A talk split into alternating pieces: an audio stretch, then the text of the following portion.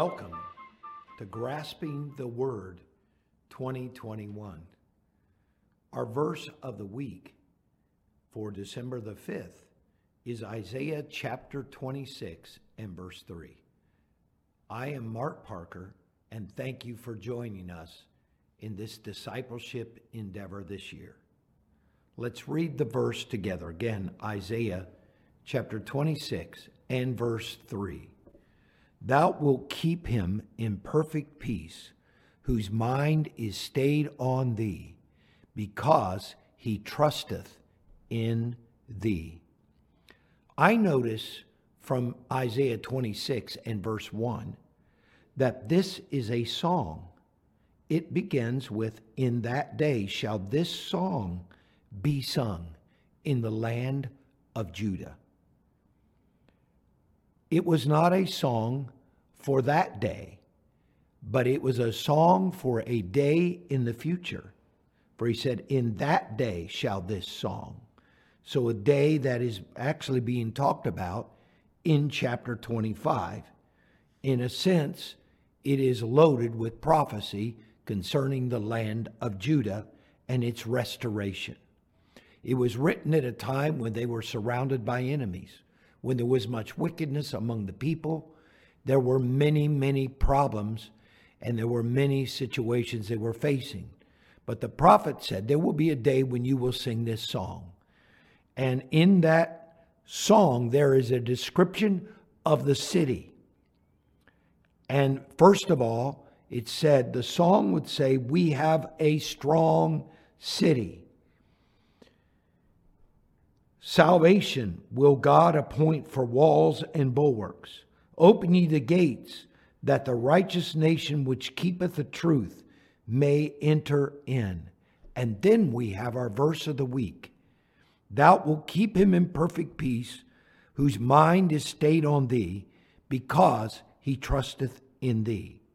The description of the city given in the song is the city is strong, the city is protected by God, for his salvation will be like walls and a bulwark to them. And it, the gates of the city are open for the righteous who will keep the truth. But our verse of the week is doing more than describing the city. It is speaking of an individual who trusts in the Lord and whose thoughts stay or lean upon the Lord.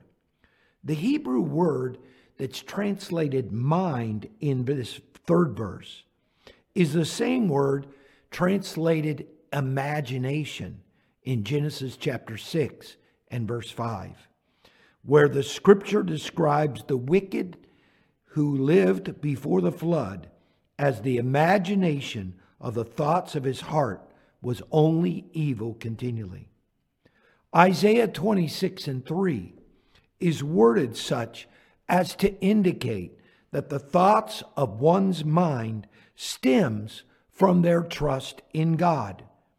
Trusting God leads to the focusing of thoughts toward Him, which one can lean on the Lord. As such, God becomes almost like a handrail to those who think upon him, and that handrail supports them as they walk and gives them direction. Ultimately, one's mind is stayed upon the Lord, and who trust in him will be kept in perfect peace. The Lord, who can keep a city, an entire city, and be a wall about it can also keep you and I in perfect peace. You and I need to cultivate our trust in Him, keep our mind stayed upon Him, and we will receive the benefit of perfect peace. The word, the use of the word perfect in this King James Version Bible reveals the peace that He will bring will not be a partial peace, but it will be complete peace. Such a peace Jesus Christ promised to leave with his disciples in John 14 and verse 27, where he said, Peace I leave with you. My peace I give unto you, not as the world giveth, give I unto you. Let not your heart be troubled, neither let it be afraid.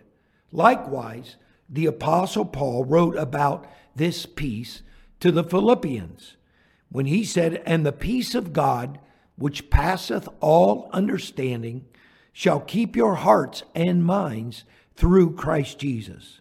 In the very next verse, Paul links the peace of God with our thoughts, where he says, Finally, brethren, whatsoever things are true, whatsoever things are honest, whatsoever things are just, whatsoever things are pure, whatsoever things are lovely, whatsoever things are of good report, if there be any virtue, and if there be any praise, think on these things.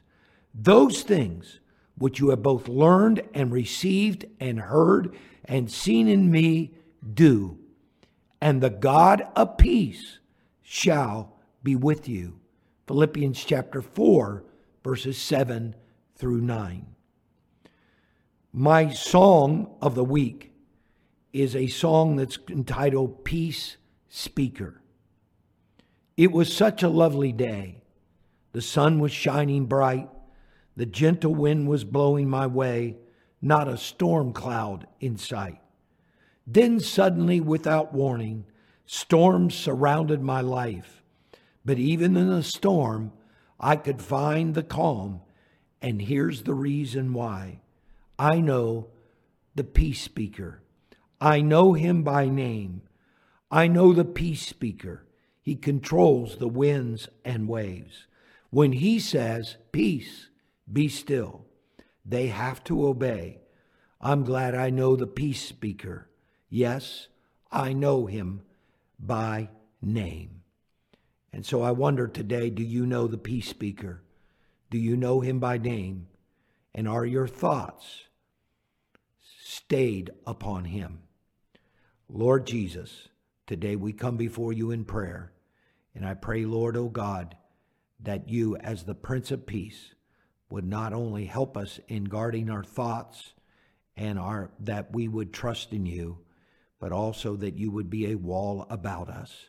And we, though the world may be tossed and driven with storms and wickedness and troubles, may we be safe in your city that you wall with your salvation.